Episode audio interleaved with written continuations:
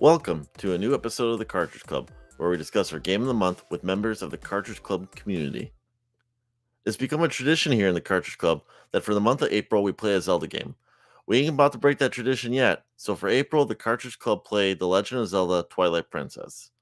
Joining me on the show, we have Adam, Stumptown Retro, and Captain Algebra.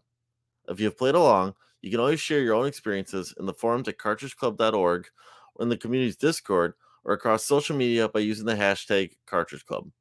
Before I start the show, on behalf of the entire Cartridge Club community, I'd like to give a huge shout out to our Patreon Club backers like Joel Boyce, Barry Don Mars, Christopher Rohrer, Dean Lasagna, and Caleb J. Ross. To our backers and Patreon supporters, thank you. If you're interested in becoming a Patreon supporter for the Cartridge Club, please look at how you can do so at patreon.com/Cartridge Club.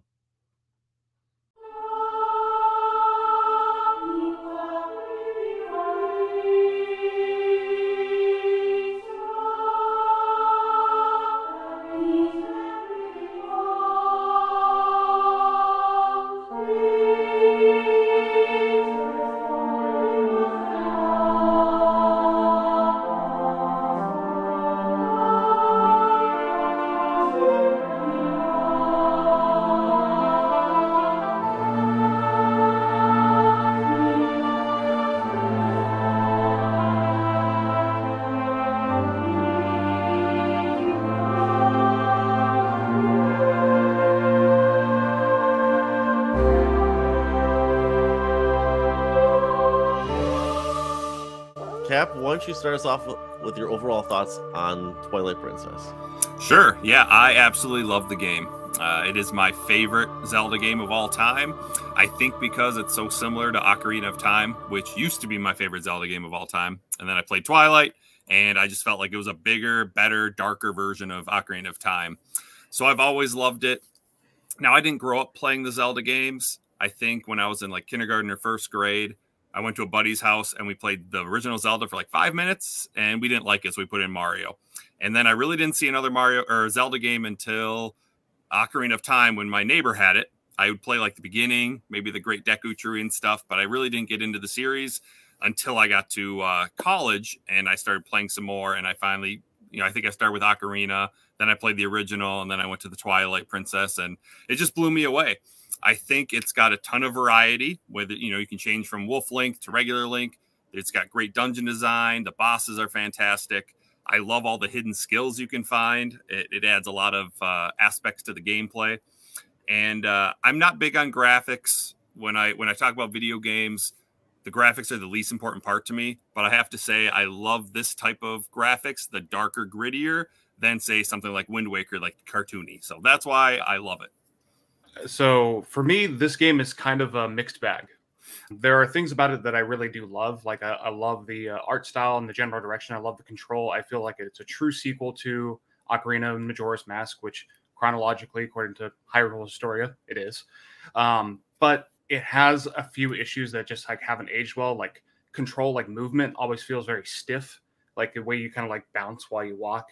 I've never really enjoyed that too much about this game. And coming back to it on the Wii U for the first time, it's still there, and I still don't like it. It doesn't feel as flowy as Wind Waker did, which you think they would have taken that kind of like movement and brought it into the next game that they were making, but they didn't. And I wasn't a huge fan of like that beginning. That beginning is harsh. That beginning is so harsh. Some of the character models look so muddy. They're just really hard to get into those characters at all. Your side characters like Ilya and the kids, I could have cared less about them because they didn't build up enough for me to actually care about them in the first place. And Kid, so I don't mean to cut you off, but by character design, do you mean those children? The children in the game? Yeah. They're ugly. The children are pretty damn ugly in this game. Yes, they are. Yeah. Yeah. I mean, like the design element there just wasn't great, especially when you compare it to like the Zoras and the Gorons or anybody in Hyrule Town. Like everybody else seems just so muddy and placid and downplayed. I wasn't a huge fan of Wolf Link either. It felt like just barely a step above Sonic Unleashed Beast Mode, Werehog thing. but that was the thing of the time. At the time, they were doing a lot of games like that. You had the Twilight books, werewolves were cool again. So it was a stylistic choice, but it's not one that I enjoyed, because whenever I got to one of those segments in the game, I was like, how quickly can I be done being Wolf Link? Because I can't use any of my skills. Any of the things that the game had you build up for yourself are gone. And then you have to deal with that for the next 30 to 40 minutes while you, clear out some shadows and whatnot, or Twilight persons. But aside that, like, I do really like the story. I think that's great. I really like essentially the direction that the game went. Like, I love how it links up to the rest of that, essentially everything about Zelda and the timeline and everything like that. But it just didn't hit for me the way that I was hoping it would. It's definitely like in my bottom 3 to 5 Zelda games, which still are great games overall. Fair enough. So the Twilight Princess is my favorite Zelda, 3D Zelda. As far as the question is top-down or 3D Zeldas, I have a favorite for both categories. A Link to the Past is my favorite for 2D, and Twilight Princess is my favorite for 3D. There's so many similarities between the light dark world or Twilight world that's probably why I love Twilight Princess as much as I do, is because A Link to the Past was always my favorite Zelda game growing up. I've played every single Zelda game. I remember playing Zelda before Zelda 2 even existed. I remember being excited for Zelda 2, and then I got excited when A Link to the Past came out because it went back to the original formula, because that was kind of sort of the third game, which I think at the time they were trying to just revamp it, and it was kind of like a remake of the first game, but then they kind of just changed the whole timeline over the years and just kind of kept each game separate. Kind of like how Super Castlevania 4 is actually a remake of the first one, but it's still different enough. I think too, Zelda 3 originally was like the title before they came up with A Link to the Past for the title. I think it was originally like placeholder was Zelda 3 for A Link to the Past. I believe so too. As far as like the game, I did dread the moments that you play as Wolf Link. I don't completely despise being Wolf Link. I liked when you get to the point where you can flip flop back and forth quickly, like between the two, and because I thought it was a cool thing that, you have to like go into the vision and you can dig, and then sometimes you can dig underground and go under stuff. I thought that was cool. The combat was really wonky and weird. I wasn't a big fan of that. I did, after replaying the game after all these years, and maybe it's just because I became a better gamer, I felt that Twilight Princess was extremely easy. Like, if you go back to my stream of it and you see when I fought Ganon, he was a joke. Like, I just mopped the floor with him. Like, I literally just ran circles around him like this, waited for him to do his little kick and then hit him, ran a circle around, waiting for his little kick and then hit him, and just kept doing it until I beat him. But overall, the story, I think, is probably what holds it the most for me, and why I still hold it up high is because this is the first time we got a full, huge, very story-driven Zelda game. Ocarina of Time was story-driven, but this took it to the next level. At least for me. And same goes into when you go into Twilight, or like in Wind Waker, same thing. Like, you got these story-driven things, and that's kind of reeled back a little bit. That was a little bit missing for me in Breath of the Wild, but we're talking about Twilight Princess right now. But yeah, it's my favorite Zelda. Does anyone remember when the GameCube was revealed and they had that Zelda teaser where it was like mature, like Link and Ganon fighting? And then we got Wind Waker. Such a disappointment. Yeah, that was like, I mean, I have it. Here's a little checkmark question for everybody. Like, do you prefer? And I already know Cap's answer. But like, do you prefer Wind Waker versus Twilight Princess? And the reason I asked that is because I remember, I think that led to my hate for Wind Waker. Was because I wanted that. Whatever they teased, I was like, give me that 100%. Give me that game. And then in 2004 at E3, they revealed Twilight Princess for the GameCube. And like, if you look at the video now, like, that still gives me a little bit of the chills. I don't know if you guys have ever seen that yet, but if you haven't, I do recommend going to YouTube and watching it. The reveal where they do we got one more thing just for you. And it was like, that's the game. That is the reason why I bought a GameCube on launch. But anyways, yeah, Wind Waker or Twilight Princess? Adam, since you were speaking of this. Yeah, I love Wind Waker. The thing is, everyone always had this, like, everyone hated on Wind Waker because of the different art direction, because it went to a cartoonish thing. And for me, I didn't care. To me, it was more Zelda. And I'm like, yes, please, just give me more Zelda. I'm okay with that. I didn't care. Like, I love both games. But again, like as I was saying, Twilight Princess is my favorite 3D Zelda. Yeah. Wind Waker is in my top 5. I'm actually more of a Wind Waker fan. And I even was at the time because I grew up more so with the Game Boy games. So I played a lot of Link Awakening, Link's Awakening DX, and the Seasons and Oracle Ages, Oracle Seasons. And so for me, Wind Waker felt more in tune with that style in terms of like more cartoony, more cutesy sort of like aesthetic to it. And for me, it was just a natural progression. When I played N64 as a kid, I had to go to a friend's house. Like I had Sega stuff. My household was Sega all the way. So like I would have my own cartridge that I bought at the store, bring it to their house to play it. That was my experience with all the N64 games. That's how I played Ocarina. That's how I played Majora. That's how I played Link to the Past. I had an NES as a kid, so I played the original 2 on NES. But for me, Wind Waker was just a continuation of the thing that I had grown way more attached to. And I loved it. I thought the score was great. The movement was fantastic. Like, I didn't really care too much about it being that realistic thing. I knew that that was just like a tech demo that I saw in a magazine as a kid. Because I didn't see the video. I was living in Germany at the time, so there wasn't like huge video game news over there. They were just like, here's your German publication. Here's what came out in E3. Cool. And then toss it aside.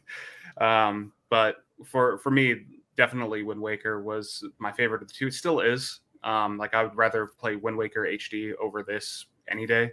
Also, Wind Waker HD just seems like it had a lot more going on with the remake rather than just scaling it up to HD, which this one you could definitely tell from textures is exactly what they did. They're just like, export as 1080p. We're good.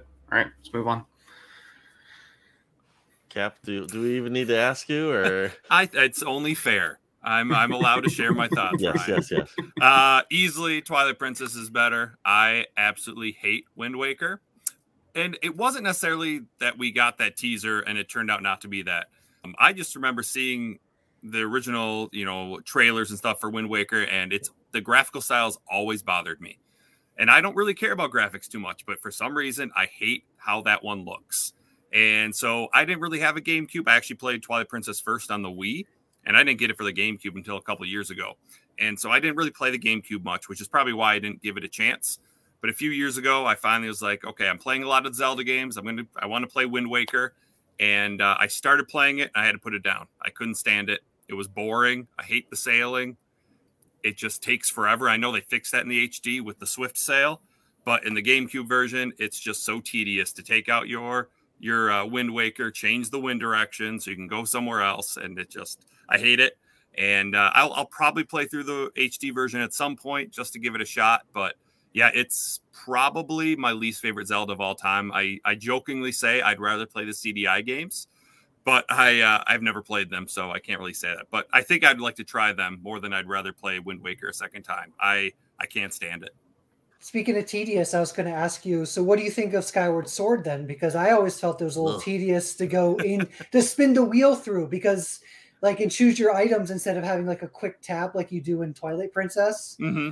Like, I always felt that Skyward Sword was a bit tedious with that too. But What do you think of Skyward? Because if I remember correctly, Skyward Sword was supposed to be a sequel to Twilight Princess, but because that game was so dark, and at the time, Twilight Princess wasn't received very well at first. Did I think they scrapped that idea, but still sort of had the engine? Because you play Twilight Princess, and then you play Skyward Sword. You see so many things that carried between the two games. That you can tell it was supposedly a sequel to it. Yeah, for sure. Skyward Sword's my third favorite Zelda game of all time. I love it. I just love the origin story of Zelda. But as for the wheel thing, I don't ever really bothered me because motion control doesn't bother me. So for me, like, you hold the button and you point to that and you pick it. Like, that doesn't take very long. In fact, like, I feel like if you're cycling through stuff, that will take longer than just simply open the wheel, point, and you got it. Yeah, I tried to do it with the controller, and that's why it was a little annoying. But I did play it originally with the motion controls. I was going to when I replayed it on the Switch, I didn't like the motion controls at all. I thought they were terrible. It was a bad port. The Wii motion control was way more accurate. So I enjoyed the motion on the Wii version over the Switch version. Yeah, and I've only played the Wii version. I have the Switch version only because I love Skyward Sword, but when I play it, I always play the original. Yeah, no, I've played both, and I think the only reason that the Switch one feels a little worse is because of the Joy-Con. It's not necessarily because of the motion control, because I feel the motion control in the Switch is actually quite good. It's just we're not used to holding it, and it doesn't feel substantial to hold. Just like the Wii remote with the Remote Plus, it felt substantial, like you're holding the hilt of a sword. So when you're moving around, it felt better than it does on the Switch. Like maybe if they came out with some little accessory for the Switch to make it not be so janky, that would be fantastic. But yeah, no, I didn't have a problem with Skyward Sword either. I'm with Cap on that one. Third favorite for sure. It's in my top five too, because especially because of the story. I think I don't even know if the making an accessory would make that any better. I think what it was is the fact that I had to constantly recalibrate it over and over again. To whereas the Wii U or the Wii version, you had the motion like sensor bar. You never really had to mess with that. But when you're in the middle of a fight and then you have to recalibrate the Joy-Con, it was annoying. So that's why I switched to the controller. And then I eventually beat it with the controller, but... If you guys thought I was harsh on Zelda 2, wait for the episode of when we cover Skyward Sword, and you'll get my real opinion about that game. As I find that to be like bottom two Zelda games of all time. It's our story. I can understand why. I hate the story too. I hate the story too. So that's all right. I feel the same with Majora's Mask. Majora's Mask is down there with Zelda 2 for me. So I guess real quick, my little brief history with this game is, yeah, I remember when this game was revealed too. Like I was super excited. Went to Southridge Mall, and I don't remember if it was even GameStop at the time. I think it might have been like, could have been a Babbage's. It could have been whatever it was. The GameStop that was upstairs, Adam. It was not quite the GameStop yet. It was something else. But I remember going there, pre-ordering it right away because I was like, that's the Zelda game I want. And then I remember it got delayed again. Like it got delayed multiple times, and then like 5 years I think it got delayed. It got delayed because I remember it was supposed to come out one more year, like a year ahead of the Wii, and they're like, well, we want to launch this game with the Wii. So I remember having to wait again for it, and then eventually it came out, right? But the thing is, it came out then around Christmas. Around the Christmas that I got God of War for the PS2, and there was another like maybe Metal Gear Solid 3, maybe something. I think I want to say. That's so, and I remember like Christmas Day, like playing, like trying to play those three games, and I was like, all right, finally, Zelda games. I know I go when I play those games, I go hard. I play them, and I play for more hours, and I want to say. I got stuck as Wolf Link in the sewers with Midna, right? And then I just remember like, geez, this just is just like a slog right here, this opening right here. And then I just ended up playing like, like saving my progress and then playing something else, going to God of War and having a really good time, and then playing probably Metal Gear Solid 3 and having a really good time. And I just, something else came out. And I always meant to come back to Twilight Princess, and I never did. Until many years later, when I met Adam, and Adam told me to play Twilight Princess, and I remember, I think Adam, you warned me it's a long game, and I was like, yeah, okay, but I absolutely loved it, and I think the main reason why I absolutely loved the game was because Ocarina of Time is my favorite game of all time, and it still is, and is like the true sequel to Ocarina of Time, and there's like references to Majora's Mask as well in the game. But like when you start seeing all like the little like homages to Ocarina, and then you're right, Adam. I believe there are some criticism about Twilight Princess in that it's too close to Ocarina of Time. But to me, like I don't care. I was like, that's what I want. I was like, give me that sequel, take what worked, make it better, like, or add more stuff to it because that is what I want. But if it wasn't for probably that 3 hour slog, because anytime you play this game, I try to warn anyone who's going to play Twilight Princess, if you can make it through just that first 3 hours, it's a really good game. It is a really good game. At least I think so. I think the majority of people who like the 3D Zeldas would probably feel that way. I do feel like it's better than Wind Waker, but I do like Wind Waker. Wind Waker was one of those ones where, like I said, I bought it still at launch because it was a Zelda game. I remember when the pre-order bonus was to you. If you pre-order bonused it, either at Babbage's or GameStop or whatever, you got the disc that had Ocarina of Time and then the Master Quest on it. So I was like, I need that. Give me that. So put down the money. They gave me the disc right away. And then I remember I picked it up and I hated the sailing part for the most part. And then because it was like it, I know this is a Twilight Princess show, but for Wind Waker, it was very much the I'm scared to explore because all I'm seeing is blue water, right? I don't know where to go. I have to keep pulling out of a map. With Ocarina, I never felt that way when I hit the main field, right? And then Twilight Princess, the same kind of way. After I got out of where the homeland was, home base was, I'm like, okay, here's the world. Let's go exploring. But for Twilight Princess, yeah, it was. I said it took me many years, probably 10 years later after it came out before I actually sat down and played it. But I loved what I played. And I beat it on the GameCube originally because I wanted nothing to do with motion controls. I was like, I wanted to straight play it with a controller. They came out both at the same time. So I was like, just give me the controller option. I'm playing on that. I'm not playing a Wii. But yeah, I loved what I played on the GameCube. Loving playing it again on the Wii U. I think it's pretty good looking. I do agree that Wind Waker HD got a better port, that they did probably put more time and effort into cleaning that one up than Twilight Princess, but I still think Twilight Princess looks and runs and plays great on the Wii U. You know, here is a follow-up question because, you know, Ocarina of Time has Navi, right, as his Link's companion. Skyward Sword's got Fee, right, is it? Yep. Twilight Princess has got Midna. Do any of the other ones have it? Like, I don't remember Breath of the Time having a companion, and I don't remember. Jorah's Mask has one. Oh yeah, it's like Navi's like dark counterpart. Yeah, yeah. Or like, well, it's not Navi. It's another like fairy thing, right? Because exactly. Link's looking for Navi because Navi disappears at the end of Ocarina of Time, which sends him on this path. But is Midna like the best companion out of all the companions for the 3D games? Oh, yeah, I think so. We all agree, I guess, right? I think she's one of the best characters in the game. And I actually think there was more behind her as a character and her development than there was Zelda herself. Yeah, I agree. No, absolutely. And that was the point of the game, was to make her a character. And I think they heard some of the feedback from, you know, Ocarina and Majora that they didn't want to do that again. So they definitely made Midna into a character that we could actually care about.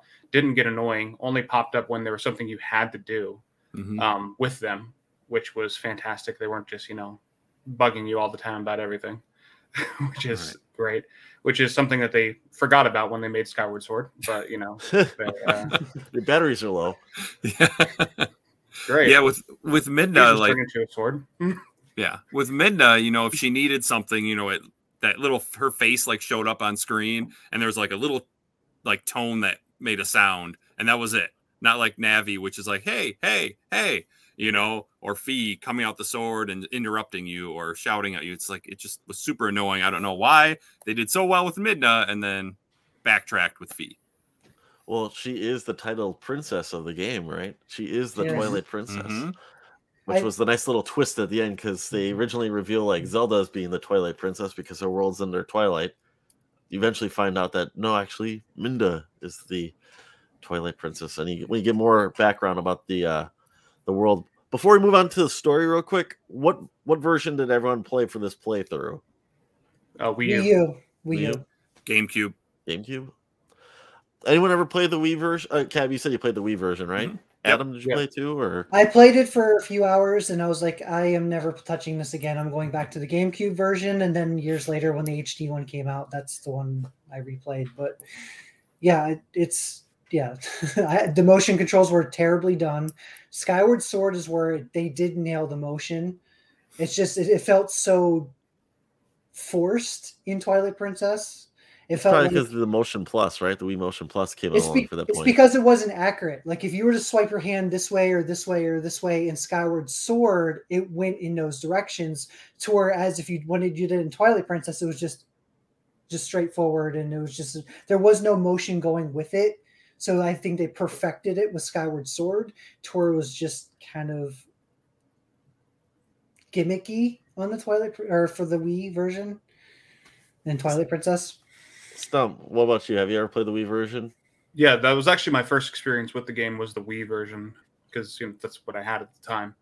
And I didn't really have problems with the motion controls at the time. You know, not until Skyward Sword came out and I saw what they could actually do with motion control, but they didn't have Wii Motion Plus back then.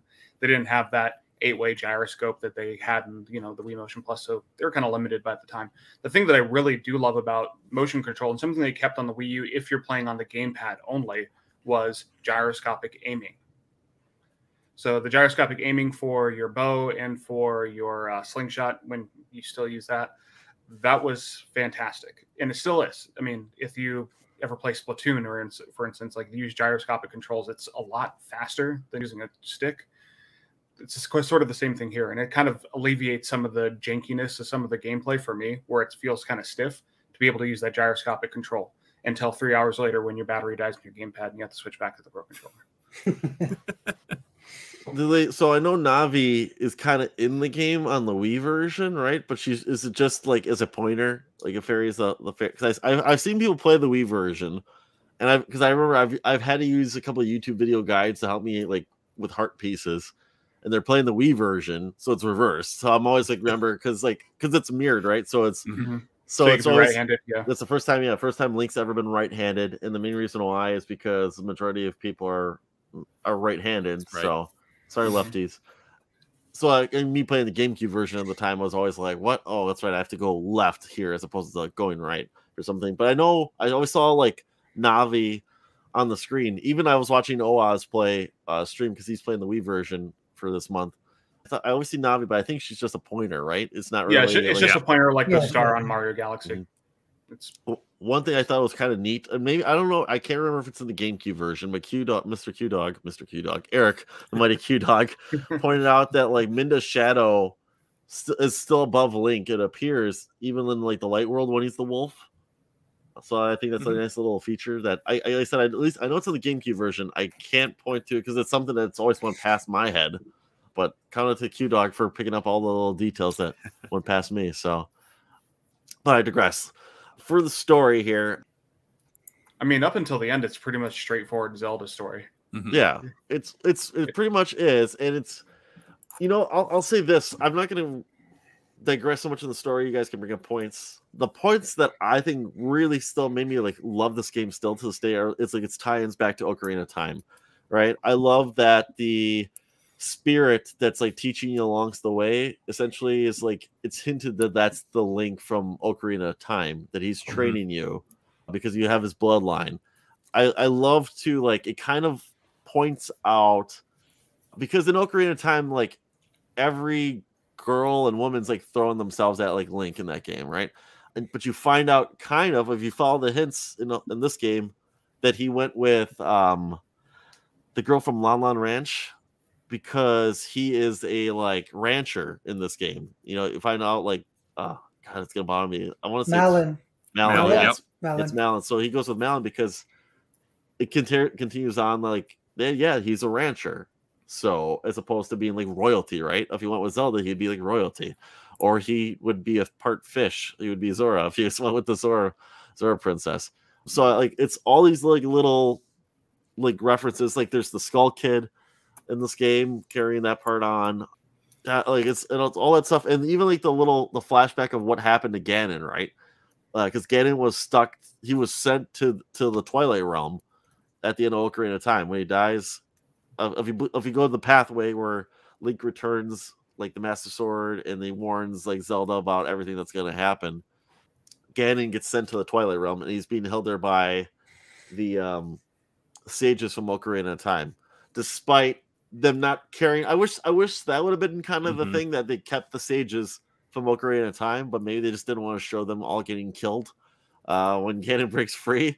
So they just put these like ghostly people as the sages. But that's to me the part of the story that like keeps me attached. Now finding out about Minda, her role in the game, and Zant, that's all great stuff for me. Is there any like parts in the story that like hit for you? Because like to me, like that is like the draw on for me for this game. Yeah, for me, it was just the difference between the two worlds. So, like Adam mentioned earlier, like the light and the dark worlds, like in Link of the Past, you know, you got the Twilight Realm and you got the regular realm. I really liked that difference between the two, and I was just very interested in, okay, what is Midna? I knew there's more to her than just she's from the Twilight Realm, right? There had to be a reason why she was important. And so just seeing that evolve as the story goes on and finding out more about her, that to me made it a really good story. Yeah, I'm kind of in the same boat where it's how everything evolves from Ocarina of Time and how things kind of progress through there, and you see those like links in between the two. I didn't get the whole he went with Malon thing. I just feel like Link is just reincarnated and wherever he's necessary to be in any particular generation, which is why he's resurrected where he is in Wind Waker and where he is in this game, and so on and so forth. So for me, I didn't see that link, but now I do, and that's interesting to think about. But that I was gonna say I'm going to touch up on exactly what you're talking about, because that's where when you play Skyward Sword, you learn that there's the three spirits. Like in Link is the spirit of the hero, and he is born wherever he's needed. Yeah, definitely. But it seemed like they were trying to play more closely together in this game than they were in Skyward Sword, where they're kind of doing a little bit of revisionism. But no, I really like the story after I got out of the intro town. Like, because again, I didn't care about the kids getting kidnapped or anything like that. I'm like, all right, when's the Zelda story going to start? And then, you wake up in the sewers, and that's when it starts, getting you into that Zelda story. And I really did appreciate, like, how they set up Zelda as like, the Twilight Princess, but then she's not. I liked all the story behind, like, every single dungeon and why they're being protected, why they're being shut off, and the kind of quests you have to go on to be able to open them up. Those were all really, really great moments for me. I did really love the spirit of the hero that you have to learn from. I thought that was a fantastic addition, and it's part of the reason I didn't like Wolf Link as much, because I'm like, oh, I learned this cool new thing that I'm not going to be able to use for 25 to 30 minutes. So it was one of those things that it's just really, really well built up on story, and it pays off really well. And that's the part that's going to be the most impactful for me after playing it again, that I'll remember about this game, is that story.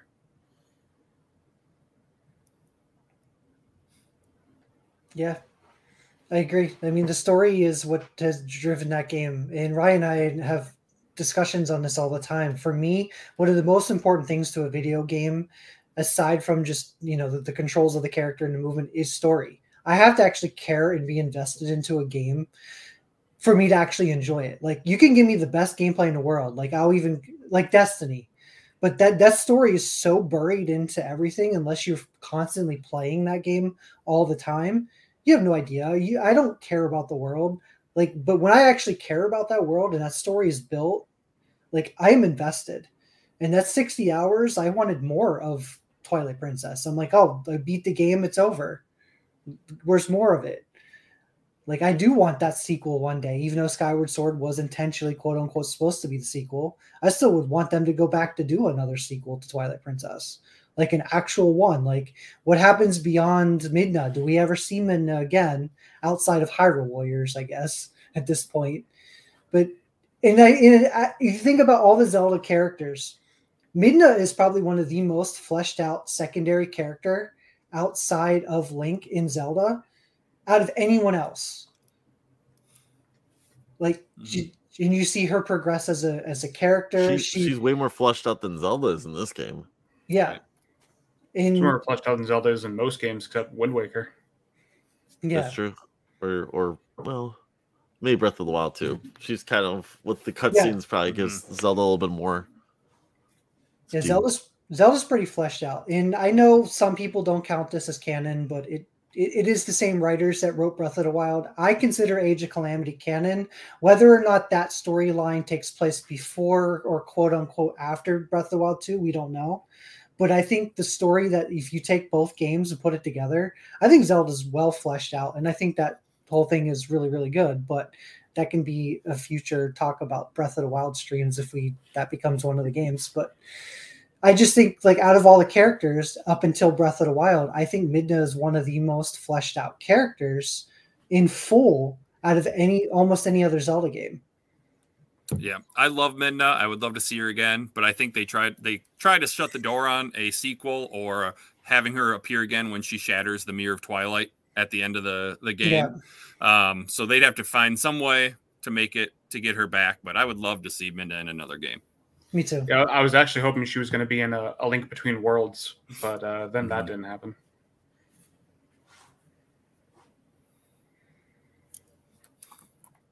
Sorry, I had to find my unmute button there. All right. So we'll just pivot to, do we need to cover characters? Like, I mean, aside from maybe the villains, like, I think we can cover that when we get to the villains discussion or something like that, because I think maybe Zant and everything like that. I don't know if we have anything, like, does anyone really want to talk about the kids or like the Zoras at this point? Like, do you have much to say? Because, like, I think going to the dungeon discussion will much be a better talking point here. The characters are kind of a weak aspect of the game. Yeah. Yeah. I think the prince, the Zora prince, could have been, I would have liked to see more of him, and I would like to see what will become of him. Because I thought he was a potential really cool character, and then you went and you saved his life and everything, but then that was really it. That's really all you got of that. Like, I don't know if anyone wants to talk about the bug girl. Agatha? No. No. I mean, I don't know. Like, the only character that really stood out, like, besides your, you know, Midna and Link and Zelda and Zant and, you know, your villains, was Bo. And that's just because he was ridiculous and cheated to get past Gorons. And, you know, that's great. The sumo wrestling was kind of janky, but whatever. Oh, don't forget about the tavern girl. Thelma. Thelma she stands out too. She's always flirting with Link. And well, the postman looks kind of familiar to, like, the guy. Is there? No, there's not postman. I'm sorry, I was thinking of the racer from Ocarina of Time. You know, and but the only one I can really, that still, like, kind of reminds me or stands out to me that's at least a non-villain is that, was it Leah, right? Ilya, sorry. Because she's really close friends with Link, and then she has her amnesia, where then when you run into her, she's like, you know, you think they're probably like, oh, close friends, but, like, you think so. Well, she steals Epona right from the beginning, remember? And she's like, I can't believe you're not taking good care of Epona. And but then she gets her amnesia, takes care of the prince and everything like that. Or I don't know, maybe they could have made a little bit more of her. It seems like she was kind of a very important deal, but I think to Link she was important. I think they were just kind of just trying to show, okay, this is Link's childhood friend. You know, I know in some of the past Zelda games, like Minish Cap, Zelda was Link's childhood friend. I think it was just kind of like basically saying, you know what, this is that person that maybe Link will end up with, like how you say Malon, he ended up with Malon in Ocarina. Maybe this Link ends up with Ilya because Midna knows that she can't stay. So obviously he's probably going to have to settle down with his best friend who said, I will always be here waiting for you. Yeah, no, she was just kind of there. She had that really cool cutscene, though. You know, I'll give her that. With the white eyes? Yeah. Oh, yeah. Right, it got real dark for a second. Let's get on to the favorite dungeons or temples or however you would prefer to call it in the Zelda game. Did you guys have a favorite temple in this game? Because that's the one thing that, to me, so here's my little gripe about Breath of the Wild. There's no dungeons, right? And, and like, I hope with whatever the sequel is for Breath of the Wild 2 that they bring back dungeons, because, like, to me, like, the dungeons are some of the best parts of any Zelda game. There's parts like that always has a good boss fight in it. There's always like a couple in every Zelda game. There's like one or two where there's an awesome boss fight and you're like, that was an awesome temple, or the puzzles are a lot of fun. Did you guys have a favorite dungeon in this game? Or a least favorite one, where, like, oh, I don't ever want to go back to doing that one, because everyone rags on the water temple from Ocarina of Time. I love that temple. I don't care what anyone says. I love that temple. I like the water temple too. It was an awesome temple. Those are babies. You suck if you can't beat the water temple. Did you guys have any favorites or least favorites? Yeah, my favorite was the Goron Mines, so the Death Mountain Temple. I felt that it was well designed. I felt that you learned skills as you needed them. You had the enemies where you had to shoot out the eyes to get past them, which was integral to the boss fight, pulling on chains and everything like that. Like, everything in that temple built up to your boss fight, which I felt was really good. And I love the magnetic boots and being able to go in the ceiling. Gave me a small gripe with the controls, with the auto-targeting, not being able to target the Dodongo's tails automatically, or just being able to just flick the right stick and switch to their tail. Kind of annoying. But aside that, really, really great dungeon overall. And I felt that it was one that stood out to me the most in the game. As I say, Goron Mines is really cool. I agree about the magnetic boots. Really cool item. I just wish you could move a little bit faster when you're, you know, walking around on the ceiling and stuff. But I love the look of the fire and everything. It's a really good one. But my favorite is Arbiter's Ground. It's always really stuck with me. I love the design of it. I love the look of it. And the boss, Stalord, the mini boss was a Death Sword. And then the spinner, the item you get, are some of my favorite things in the game. I wish the spinner was utilized more. I felt like it was a really cool item. It works really well in the fight with Stalord. And then with Death Sword, how it's just like a sword in the middle of a room, and there's all these ropes hanging off of it, and it's really creepy. And all of a sudden, you start fighting the sword, and then there's a phantom of it. It's really cool. I've always loved Arbiter's Ground. I love every aspect of it. Like, I just... I love every dungeon. I love everything about it. All the boss fights were great. I can't really sit there and pick one. Nitpick one. Since you loved everything about it, give me one. Say like, okay, you know what? This could have been better. This could have been better right here. The final, like where you're in Hyrule Castle and you're trying to get down and get. I felt it was just too short. There wasn't enough in there to unlock, or there were really no full-on puzzles to try to get around in the castle itself. Maybe if you went down further underneath the castle, more dungeon-ish type areas before you can get to them, maybe that I could gripe on, but I'll copy Capua here and go with Arbiter Grounds. I love the spinner. The spinner is like, I love the boss fight, because even like, let's say you miss, then it's like the speed, like you're building yourself back up. It's like, I don't know, like that whole part is like, I don't know, it's like a, I don't know how to describe it. It's just like I don't want to say adrenaline, but it's very much like, all right, I gotta catch up. And you just start building them back up as you start spinning against the wheel. I love it. In the spinner, I agree with you. I wish it could have been used a lot more. Because, well, let's go on to the next part. Like, if you have a favorite, like, item, did you have a favorite item? Because I would say the spinner, but because it probably isn't used enough, I would say maybe the double claw shot, right? I noticed that one boss fight in the sky, right, where was it like a dragon? I can't remember what exactly it is, but like you use the claws to go back until you get to the top of it, and then you just whack the crap out of it with your sword. But the double claw shot, I think, is probably my favorite, because it's like, it's one of those things where it's like, okay, you built on the hook shot, and then you made it better. Give me a double, right? So that would be my favorite item in the game that you get from unlocking in the temple. Did you guys have anything like that that's a favorite for you? I would have to agree. Yeah, the claw shot was a definite upgrade over the old grip hook from the original ones. I felt that it added a whole lot of variety, and it was usable outside of the dungeon, which the spinner just doesn't really feel so usable outside of the dungeon. Even something like that I thought I would love again, like the wind boomerang, just didn't do enough outside of the dungeon except for stop a fire on a carriage once. And I'm like, all right, well, that's great. Like, there weren't a whole lot of things besides that did anything outside of their dungeons. But that was the claw shot was the one that really stood out. Yeah, for sure. The double claw shot used with so much different things. It opened so much in the world to find different heart pieces and stuff once you got it. Plus, you could get your giant quiver in the tent in Castletown with the star mini game. You know, you had to have the double claw shot to do that. I still go with the spinner just because I think it's really unique and fun. There's just one part I don't like. It's a heart piece, I believe, in somewhere in Hyrule Field, but you're like in this canyon and you follow these spinner tracks and you have to jump from one to the other.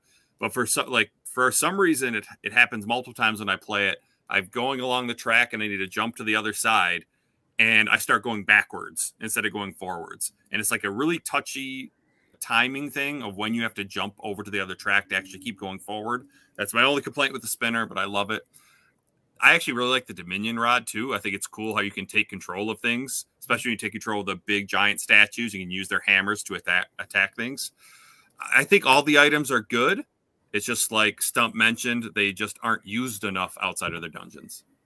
Oh, I like the fact that you can combine your bombs to your arrows. Yes. That was really cool, too. Mm-hmm. I do like the boomerang, though, for the fact that you can target multiple things, though. I mean, that's a nice little upgrade, I would say, like over the standard boomerang from the previous games. I think that's actually kind of neat that you can, like, you can even cross it so you can go, like, because, well, there is, like, one puzzle, at least I remember, where it's, like, I can't remember if you had to put out the flames or something like that in a certain pattern on the top of this, on the top of like, these little pillars where it's, like, you had to go, like, back and forth. So you couldn't just go, like, a circle pattern. You just had to target it this way. And it was the treasure chest, I believe. Yeah. It was a Z. Yeah, you had to make a Z. You had to make a Z. And I thought that was pretty neat. So I guess it, like, maybe if it could have been used more, that would have been great. But, like, I thought that was, like, you took something and you made it better. I wish it did more damage, like, you know, some of the other boomerangs did, though. Like, whenever you throw it, like, it would just stun the enemy for kind of, in a sense. Which, actually, I have a clip that someone made on my Twitch channel that I actually threw the boomerang and then hit, like, one of the goblin things and convinced them to jump off the cliff. He just walked towards me. He just jumped off. It was hilarious. Do you remember what kind of enemy that was, by chance? You said it was a goblin, right? It was like it was in the forest temple. Gotcha. I was just trying to think of a good segue into like enemies, but I don't think that's gonna work. Did you guys like have like any enemies that you enjoyed countering, like even boss fights or like some creature that you would like, or anyone that you despise seeing? I hated the rats because you couldn't see them unless you had your sensor or your senses. You know, those ghost rats and stuff. I hate it because all of a sudden you start moving really slow as like Wolf Link. You're like, why am I moving slow? And then you have to see them and then like spin them off. I didn't like that. I thought most of the enemies were just kind of fine. I did like the Bulbin archers just because then usually they were far away, so I could take out my bow and snipe them from far. That was always fun to do. And the chews were interesting because, you know, there's different color ones and you could pick up their stuff in a bottle. And like the yellow ones gave you lantern oil. Red gave you, I think, 8 heart pieces. Blue fully recovered it. Purple was bad. That could sometimes kill you, so you didn't want to get purple. But it just made the the choose more important than just an enemy that falls down on you and breaks into pieces as you kill it. Yeah, I agree. I think the only enemy that was just I found annoying, not the one I disliked, were the ones that were with the shells, especially before you get the hook shot and then you have to like get around them and hit them from behind. But like, I just didn't like, cause they were constantly clamped down and you like hit me like, clink, clink. Okay. Hold on. I got to wait. 1, 2, 3. Okay. He got back up. Now I can try to hit him. Especially the bigger ones that you see later on, like the big, like rhino looking ones were just kind of annoying, but like overall, like most of the enemies were fine. A lot of the boss fights were great too. Yeah, I will say that the boss fights in this game stood out a lot. Each one of them was fun to like figure out the mechanic and everything like that for. I remembered most of the mechanics, which just shows a strength because I hadn't played this game in 10 years, and it still stood out. Like I still remembered, like, oh yeah, I just need to, you know, throw the bombs in this thing's mouth, or hit the monkey and have it drop the bomb, or use the boomerang to throw it into that thing's mouth. You know, everything kind of just meshed well together with it. The certain, like I mentioned before, the Dodongos, just because they had 2 places for you to target was kind of annoying, especially because the game was not built to handle that. But aside that, everything was fine. Like I enjoyed the enemies weren't really an issue. There was nothing that was too annoying except for any time I had to be on Epona while doing anything, because Epona just liked to grab onto the environment a lot. It just felt like you would come near an edge or something and it would just stick to it. And then you'd have to turn, like anything on the bridge where you have to turn around. Opponent just didn't want to turn. And I constantly flung off the bridge over and over again. I'm like, oh, this is not like Breath of the Wild. This is I've been spoiled now. I can't go back to crap. Epona, I think, was probably one of the worst parts of the game because Epona just didn't feel right while you were riding Epona at all. It felt like you were literally like, if you've ever played a Lego game, how stiff those vehicles are, it's kind of how it felt.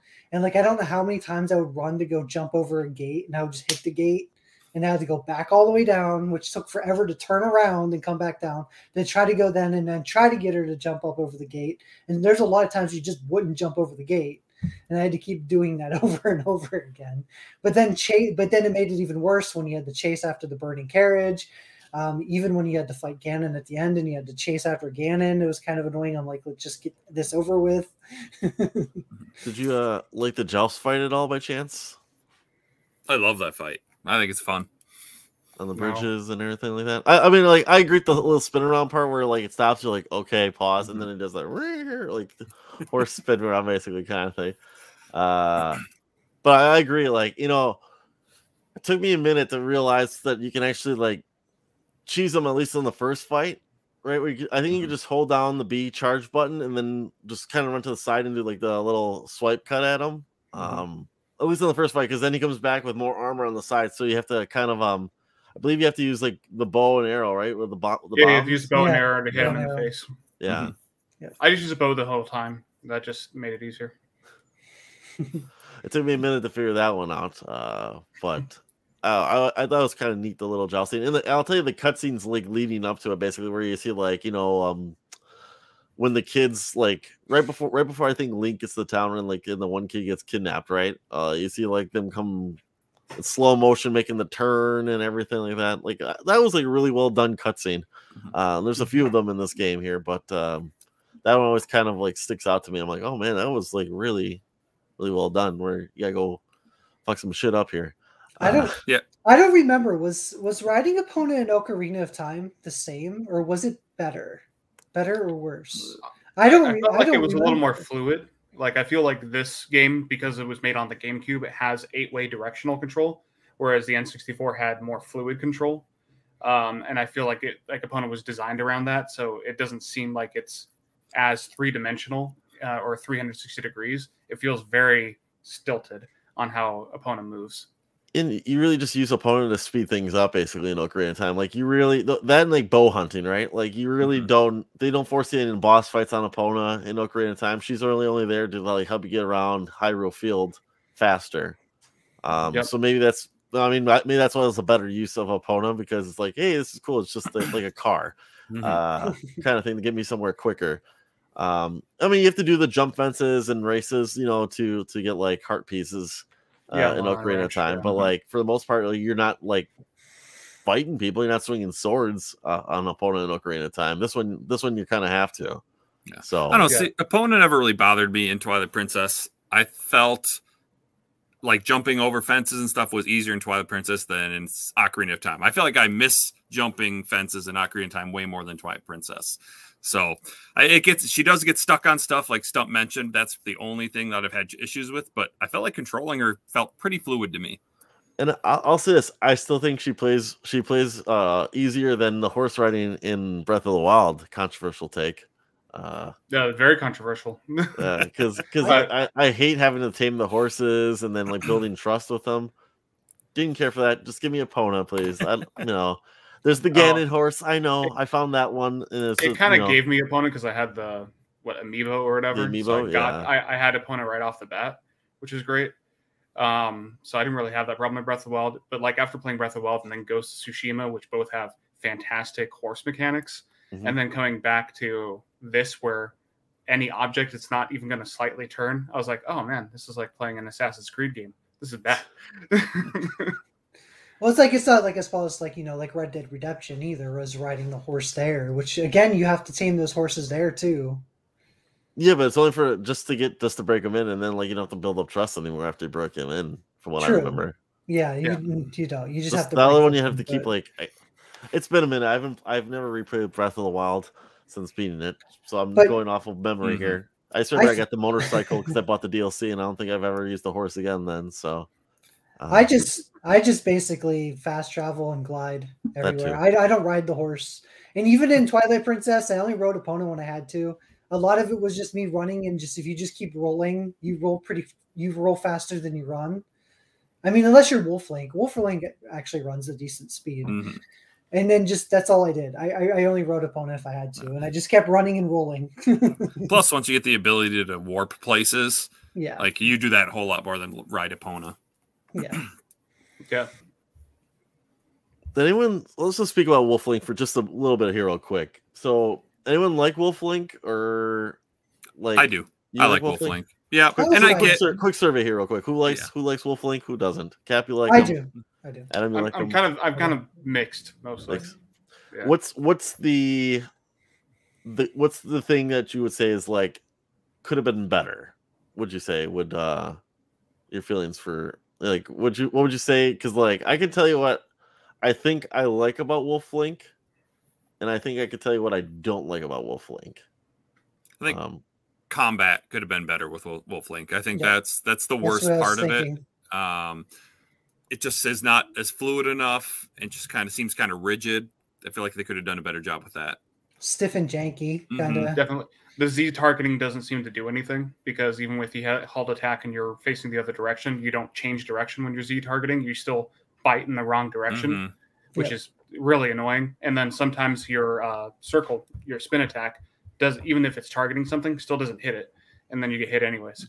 And I just don't know why they designed the combat that way. Like movement with Wolf Link was fine. I didn't have any issues like moving around or running or going around through the environments or anything like that. It was just always the forced combat felt bad compared to like just being Link in general.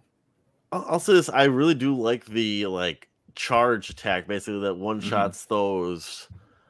I don't know what those creatures are called. Shadow beasts. So shadow beasts, basically, like where you charge them. And granted, like you have to kill. You know, like the strategy is essentially is like you want to make sure you kill. You don't want to have one remaining because they'll keep arising the who's ever dead. But I do like the fact that you can basically, if you get them all three in a range, you can take them all out at once with a charge attack. I don't think I like the jumping so much with Midna, the Z targeting jumping and everything like that. I failed a few times. Not saying it's hard, but it's definitely one of those things where it's like you can mostly just mash B and get to the area. But then there's the areas sometimes where it stops you and you have to then redo it. I don't know. That's probably my little gripes with Wolf Link. Oh, speaking of the dashing to Midna, there were times in the storyline it's just like, why can't I just dash to Midna right now? Yeah, like there were certain moments that I had to go all the way around just to get up to this top thing, but I'm like, why can't I just switch to Wolf Link and just have Midna jump to Midna right here? Right. Yeah, and whenever it was in there, there was rarely any optional rewards that you could get by going on a different path. So why wouldn't that just whole thing be a cutscene?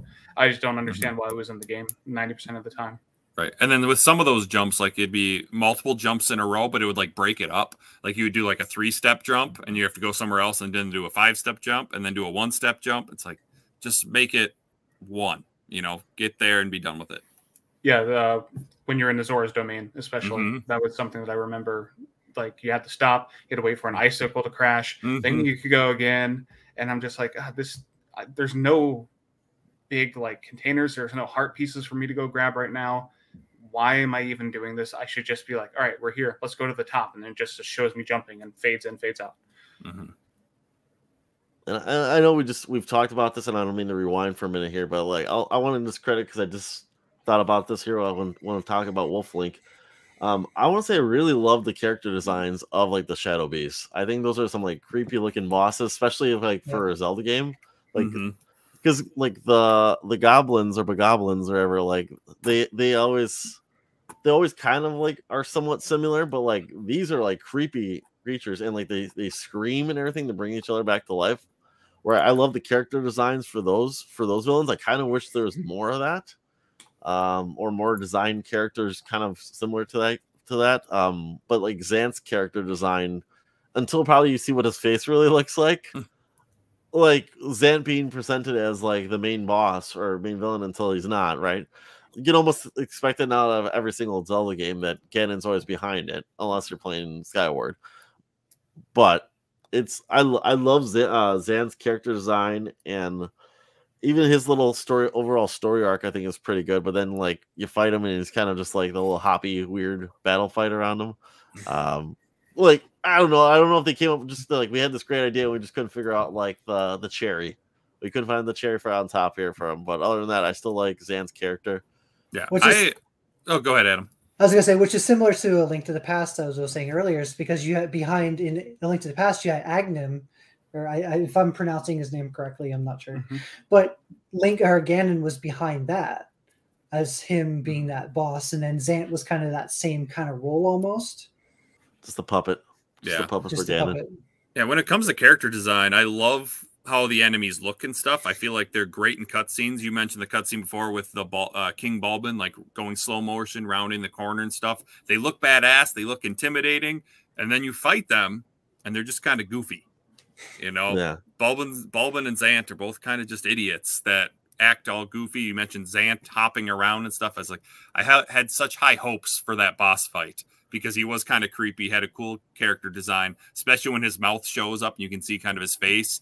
Like, it's kind of creepy looking. And then you fight him, you're like, this is it. You know, that kind of brings up like an interesting point, because I remember hearing about this, like looking up for like little interesting details about this game for this month to talk about, that originally they were going to make just Wind Waker 2. They were like, that was the plan. They're like, hey, we're making Wind Waker 2. And then Nintendo of America went straight to Nintendo Japan and like, hey, you got to make a serious Zelda game here. You have to make it like, you know, dark. People are still mad about that GameCube teaser thing. So they went back and like, they said, hey, like we think, because I think Nintendo of Japan wanted it to sell. I think Wind Waker might have, it's sold well, but I think it might have undersold what they were thinking, at least for selling in America. And they're like, hey, you gotta, if you want to sell in America, these are the things you gotta make. You gotta make these changes to make it a little bit more darker. This is what would appeal to Americans here to sell the game. And they did. And I think it, for the longest time, was the best-selling Zelda game up until maybe Breath of the Wild. But like maybe it comes like with the overall designs. I also heard like Lord of the Rings was a huge influence for designing this game too. Maybe with that, it's like they had this great idea on like an image to go with, but they couldn't take the kiddie elements out of it, you know? They're like, oh, it still is like a Zelda game, it's for kids, so we have to make it a little bit goofy, you know, a little bit here and there. So, which I actually, we were talking about the Bokoblins in this game. I actually like them way better looking in this game than I do Breath of the Wild. I don't like the way they look in Breath of the Wild whatsoever. They look so weird. And but as far as like this game itself, though, as I was playing through it, and especially as a Dark Souls fan, especially Dark Souls 1, it feels like there's so much influence of Twilight Princess in Dark Souls, because you think of the boss Sif, big, huge wolf with a sword. Like, there's just so many things throughout that game that made me think of Dark Souls 1. Did I feel that this game has probably inspired so many games beyond it? And I think Dark Souls 1 has to be inspired by Twilight Princess to some extent. Maybe not completely, but to some extent. No, you're right about it being an influence. I think I've heard years ago, like hearing Demon Souls was like an big inspiration on like the Zelda was a big inspiration on Demon Souls, but they just were going for more of the, also the NES difficulty here kind of thing where you're gonna learn on your own. But I've said it before when I was a guest on for the Nier episode that I felt like the first Nier game was highly influenced by the Zelda game, like a darker. To me it felt like a very dark Zelda game, and I put it down below here as like possible recommendations. As like I still have yet to play it. I've only started it, but like Okami always comes to mind, and it came out right around the same exact time, right where you're a wolf, and it seems like it's very much like a Zelda game too. Still hasn't ever been chosen yet for the Cartridge Club, so maybe we can correct that here one of these days. You know, throw that in there, because you know Okami's game I have on the PlayStation 3, I have it on the PlayStation 4, but I have still yet to ever get around to starting that game. It's been in my backlog, so you let me know when that's available, and I will do my. I would love to get back to that. A couple years ago, I started playing it and got actually really far in it, and then for some reason I got busy for a couple weeks and I couldn't play it, and I just never went back to it. Oh, I also think that game has like a 2-hour tutorial too, as well, or something like that. Or at least the opening cutscene's like 2 hours long before you actually play the game. So very similarities to Twilight Princess here. So I digress, though. Let's get on to the music here. Did you guys like have any favorite tracks or least favorite tracks? I'll start off real quick here. Sure. A lot of this music is like from Ocarina of Time. A lot of it, it's so. I mean, it hits to me. Like I guess it's one of those cases where it's like. Maybe this is part of the gripes where people said like we're griping about this back in 2006 when it came out that it was too similar to Ocarina of Time. Maybe this was the case, but like a lot of the tunes are from Ocarina of Time. The one that I I think stands out that's different is probably the intro theme. Adam, when we saw the Zelda orchestra, I think that's all they played from Twilight Princess was the intro, because everything else is in either Wind Waker or Ocarina of Time, or you know, it's a classic Zelda tune, right? So, which I mean, what comes back even before Ocarina is, you know, the main theme song when you're running around in A Link to the Past. That theme song was also in Twilight Princess. Mm-hmm. It was a little bit remixed, but it was still really good. But it, again, yeah, this is just like a collection of the Zelda music from before. So it's like, for me, as I played through it, I mean, just the classic tunes just kept staying in my head. But I mean, it didn't feel like it was specific for Twilight Princess. So yeah, I really liked it. And like you mentioned, you know, I think when you already like something from another game that you like Ocarina of Time, more of it is not a bad thing. You know, especially since this one just seems a little bit more orchestral than obviously Ocarina of Time. So it just takes that great music and makes it better, in my opinion. So I really like it. There weren't any like weak songs to me, in my opinion. I was re-listening to the music this morning to kind of remind myself, because I beat the game in the first couple days of April just because I love it. And so I flew through it. And so I couldn't remember specifically, but I really liked Lake Hylia. It was just very calming and relaxing. And so that's why I was a big fan of that song. For me, I love the soundtrack to this game, but like in my mind, I remembered it being a lot more orchestral than it actually is in the game. Probably from the Zelda Orchestra, probably from the 25th anniversary CD that came with Skyward Sword. And so when I get to it and I'm like, oh, that sounds more MIDI than orchestral, especially like even Wind Waker, which was more orchestral. I was kind of thrown off by that, but it wasn't really a big issue. It's just something that I noticed while playing. Like, oh, I thought this sounded a little more, had more oomph to it. No, it doesn't. But no, you just brought up a great point there, and the orchestral point, and with Wind Waker, you know, Wind Waker is a little bit like Ocarina, where you have to play the music, and just like Ocarina of Time, like you have to play the music to warp. You have to play the music, and it'll take you to the specific temple, where you're constantly playing it, so it's gonna keep getting burned in your head, like, okay, like this is this song, and because this game really doesn't do that to me, I would say like nothing is bad, but like nothing's like burned in my head from this game where I'm like, ah, that's like great. Aside from the opening theme, it's great. It's just one of those things where it's like, okay, that's unique, and that's the only game, the only real original tune I can think of from this game. Yeah, Midna's Lament, I think it was called. Yeah, like that tune will stick with me. That's always going to be part of this game. Everything else seems like it's a remix. You know, Atomic brought up earlier, Super Castlevania 4. They did the same thing in the last couple levels where they remixed, you know, NES tracks in that game. It kind of feels like the same thing here, where it's like, hey, we got slightly better music technology. We don't have a full DVD that we can put it on because we're using this little tiny mini DVD. So we're going to have to, you know, not use a full orchestra because we can't fit it. But, you know, we'll get close.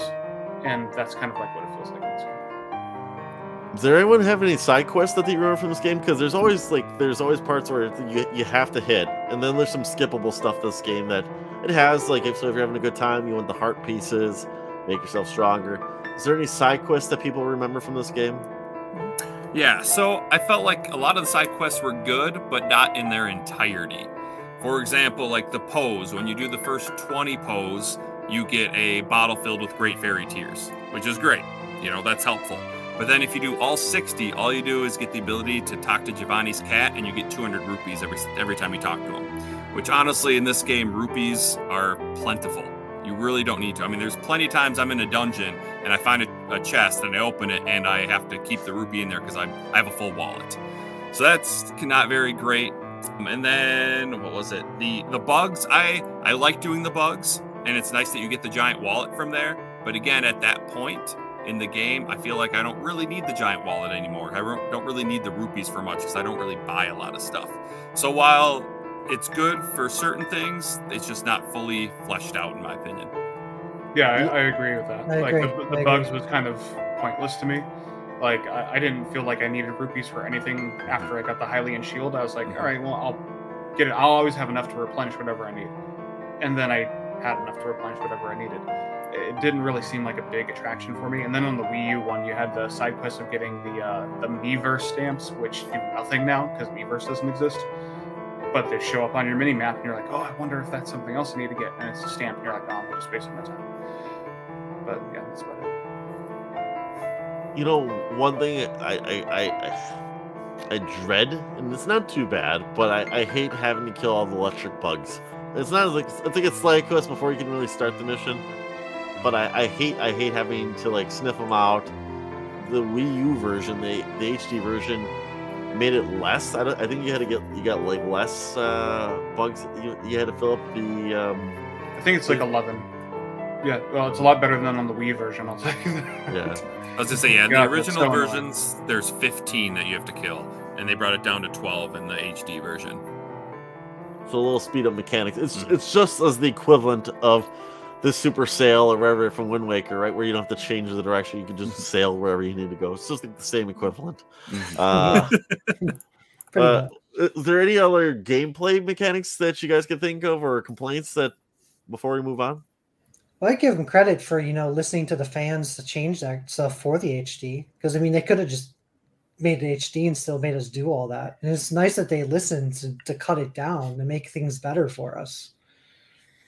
Unlike the Mario 3D collection, which was just a lazy port. Anyways. Yeah, I was going to say the reeds, like blowing into the reeds to get the hawk, especially once you're going up Death Mountain and you have to do it like 7 or 8 times. And there's a 20-second cutscene of the hawk coming down every single time, and it's just wasteful. I just didn't like it at all. Wasn't a huge fan of like the wolf howling either. Like it just felt kind of janky. It would have been better if it was button assignment like an Ocarina was, but that's just a personal thing for me. I just didn't really like that much. I already talked about Epona and how it was sticky, and how some of the movement and the Z targeting didn't work all that well. But yeah, that's all I got on that. I think the combat itself was pretty good though.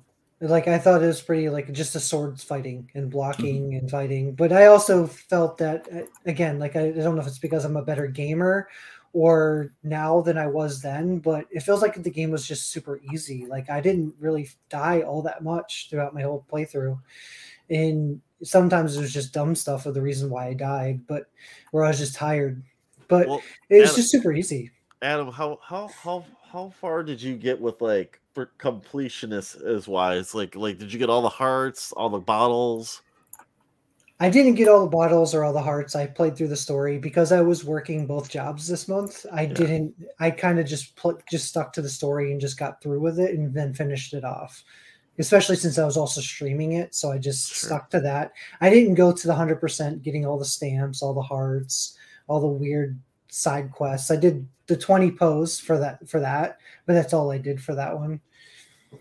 Oh, I asked that because like Ocarina has four fairies, and this one I believe you have 6 bottles for, like, and if you have 6 fairies, basically, you know, like if you have like 6 bottles going against Ganon, like you're safe. You're pretty much, like, I know Adam said it's gonna be a cakewalk, but it's pretty much a cakewalk fighting Ganon with at least having that much fairies. Like I wouldn't worry about struggling too much in that final boss fight against Ganon. I think I had 1 bottle for the final boss fight, and I think I used it. I don't even remember if I used it or not, but it wasn't that hard. And then when you get to the final phase of Ganon, like I literally walked circles around him, and he couldn't hit me, and I just beat him. Like he wasn't even that difficult. Yeah, I think I had 1 fairy when I first got it, and I never used it the entire game. So Adam mentions the ease of the game. Honestly, in my opinion, the Zelda series in general is pretty easy. Other than Zelda 2, which is probably easily the hardest game in the series, they're all relatively easy games. I think it focuses more on story and gameplay than actually being a difficult game. So, but then you brought up the Ganon fight. That brings me back to the gameplay, because I love the hidden skills you can get. Specifically, my favorite is the backslice. So with that one, you know, you target on him and you spin behind him and you hit him in the back. That works great for so many enemies, especially the last fight in Ganon. So that's basically what I do. You know, I Z target him, I spin around him, I keep attacking him, and then he eventually is dead. So I love all the hidden skills. I use them pretty much all, but backslice I use the most. I didn't even use that skill. I literally just walked behind him, like just tiptoed around him. I didn't even use that skill. I just literally circled him like this. That's all he did. Just the analog stick walked around him and just hit him. But the backslice is so much fun. Like to see him spin. I love it. Very true. Anyone like the boss fight against Zelda then too? The little twist where you the tennis racket match against her, right? Yeah, that's typical Zelda fight or typical boss fight in these games, right? It shows up in like every game. Well, that's like the tennis we don't have a Gerudo. Yeah. We don't have Twin Rova in this game, so I guess we have to add something. Yeah. I don't mind. It's still like whatever little let it go fast, see if you can just keep mashing it while do it. I don't know. It's fun. It was fun. I liked it. It's kind of like the one that you got in Ocarina where you're just tennis back and forth, and same even when you fought Agnum in A Link to the Past. You could use I actually replayed A Link to the Past last year, and that game is actually a little bit harder than what I remember. So that is one of the more challenging Zelda games. But I remember the very first time you could use the bug net to hit it back. And I did that for the very first time. I used to always just use the sword. But I don't know if you can use like any sort of net or anything. Yeah, I don't know about Twilight Princess. I mean, I know in N6 in Ocarina of Time, right? You can use a bottle. Yep. Right. The fishing rod, I think. Fishing rod, yeah. Okay. Or I can't remember. Wait, maybe the fishing rods that just distract them. I can't remember. It's like, what is this? You might be able to smack it back. It's been a minute. Just gonna give a quick shout out to the streamers who played this month with Oaz, Q Dogs, and Adam. Thank you for streaming this month. We love having the publicity of playing the game of the month, advertise the game. We greatly appreciate that. Also with the community, like with our Discord here, I want to point out Retro Brew's comments real quick, saying like he's kind of torn on the graphics of the remaster for Twilight Princess, where he thinks it didn't turn out as good as Wind Waker. Shout out to the community here. And good old Top Spot here. He's a little sorry about not being able to play this month, because this is like his favorite Zelda game of all time. And he also kind of mentions the part where we talk about how it's got a slow slog of a start, but that's his only criticism of the game. Stumptown, I'm going to start with you for Zelda recommendations. All right. Yeah, no, I was going to go with Darksiders 2 for sure. It's definitely a recommendation for anybody who likes Zelda and likes something darker, something maybe a little bit more intense and more hard. That's definitely taking this Twilight Princess sort of formula and taking it to a much more mature level. And I feel like anybody who's been looking for that would find it in Darksiders 2. It's a criminally underrated game that unfortunately still doesn't sell well. And because of that, you can probably pick it up for like $2 to $4 most of the time. So yeah, give Darksiders 2 a shot. 3's mediocre. Get to. What about Darksiders 1? Forget that exists. Okay. It's a good game, but 2 is by far superior. Like, and do you have any other Zelda recommendations? Maybe like they would be close to Twilight Princess, or maybe not necessarily close to Twilight Princess, but close to just Zelda in general. And I honestly will say this is arguably probably the best Zelda clone ever made. But this game might be hard to find now, and it might be more expensive now. It's called Alundra on the PlayStation 1. Cool. And Cap, do you have any other Zelda recommendations or? Yeah, I'll stick to like just Zelda games. We've mentioned the similarities to Ocarina of Time. So if you have not played Ocarina of Time yet, you got to play that. Very similar to Twilight Princess. And then the light and dark world elements. Obviously, Link to the Past has that. A Link Between Worlds is an amazing game on the 3DS. I actually prefer it over A Link to the Past, but both are fantastic games. I agree. It's better. I will also say like the Zelda games of, since you said that, I'll say Majora, because Majora also has a little bit of influence in this game, and it follows the timeline, and you get a little Skull Kid reference here in this game as well too. But Okami always seems to be similar to me with the stick out with the wolf. I know I mentioned that earlier. Also, I know I've said it before too, and I said it on the Nier show. I'll say the first Nier game. I think that one is very much a dark Zelda game too. The only thing about it is it's very unique and different in itself. So I would expect it, to be saving the princess, but it's very much the 3D action, go on an adventure kind of game, just with its own little unique twists to it. I'm going to ask which version of Nier are you talking about? The remake? The remake is well to me. Like I played it originally on the PS3, and I felt that originally playing on the PS3, the combat is better on the remake. So story's different. The characters, the relationship between the two is different. It's father-daughter in the original, like, American Western version, to where the remake goes back to the original to where your siblings. Yes. But it's and they added an extra ending to the game too. But still, I would say those ones always stand out to mind. I always forget about Darksiders, especially Darksiders 2. But with that being said, that's the show, everybody. But I'd like to thank our panel for being here and helping us with the show. Cap, why don't you tell us where we can find you online?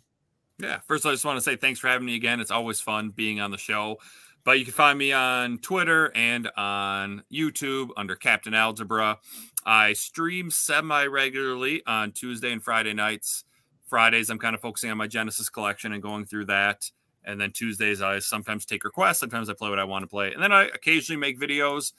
Mostly I'm focused right now on completing my Genesis collection. I have a long way to go, about 400 still. But I am chronicling that as I go, updating every month on the games I get. Thanks for being here. Stump, where can we find you online?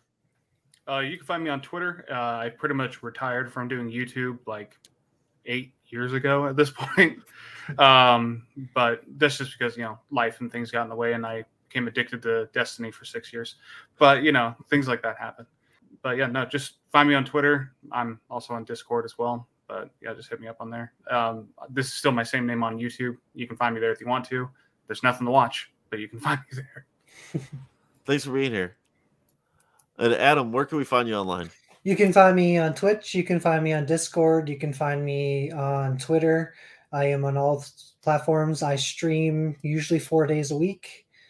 And, yeah, my schedule's starting to get more it's better just to go to my page to see what my schedule is, because I'm trying to figure out the best time frame for my viewers to, you know, to have it set up. But Adam, I called you by your name, but why don't you give us what your handle is? Because sorry, I know you probably want to promote your handle here, because sure. So. It's the Atomic Bomb 1980. 1980 is the year I was born. I go with Atomic Bomb because I played rugby and football growing up. So from that point on, like, I've always been called A-Bomb or Atomic Bomb. So I'm just like, you know what, that became my PSN name, and I just carried it on in through and into Twitch. Yeah, I've known Adam for quite a while here, so I'm used to calling him Adam, not by his handle. I'm used to calling him by his first name here. But for myself, you can find me on Twitter and the Discord and Instagram with the handle It's Rocket Sauce. I'd like to reiterate, May's game of the month will be Sewer Shark. If you're playing along or just want to discuss the game with us, make sure to let us know by using the hashtag Cartridge Club on whatever social media platform you frequent. For those of you who want to get a head start on June's game of the month, we'll be playing Fallout 3. If you're interested in being a guest on the show, please reach out to us. We're always looking forward to having new community members on to talk about the games they love. To those of you interested in supporting the club beyond a review on the podcast app of your choice, I'd like to mention that the club is entirely funded by pledges made from members of our community. We are extremely grateful to those supporters, and if you're interested in becoming one of them, please look at how you can do so at patreon.com/cartridge club. But that's the show, everyone. Thanks for tuning in. CC Unite.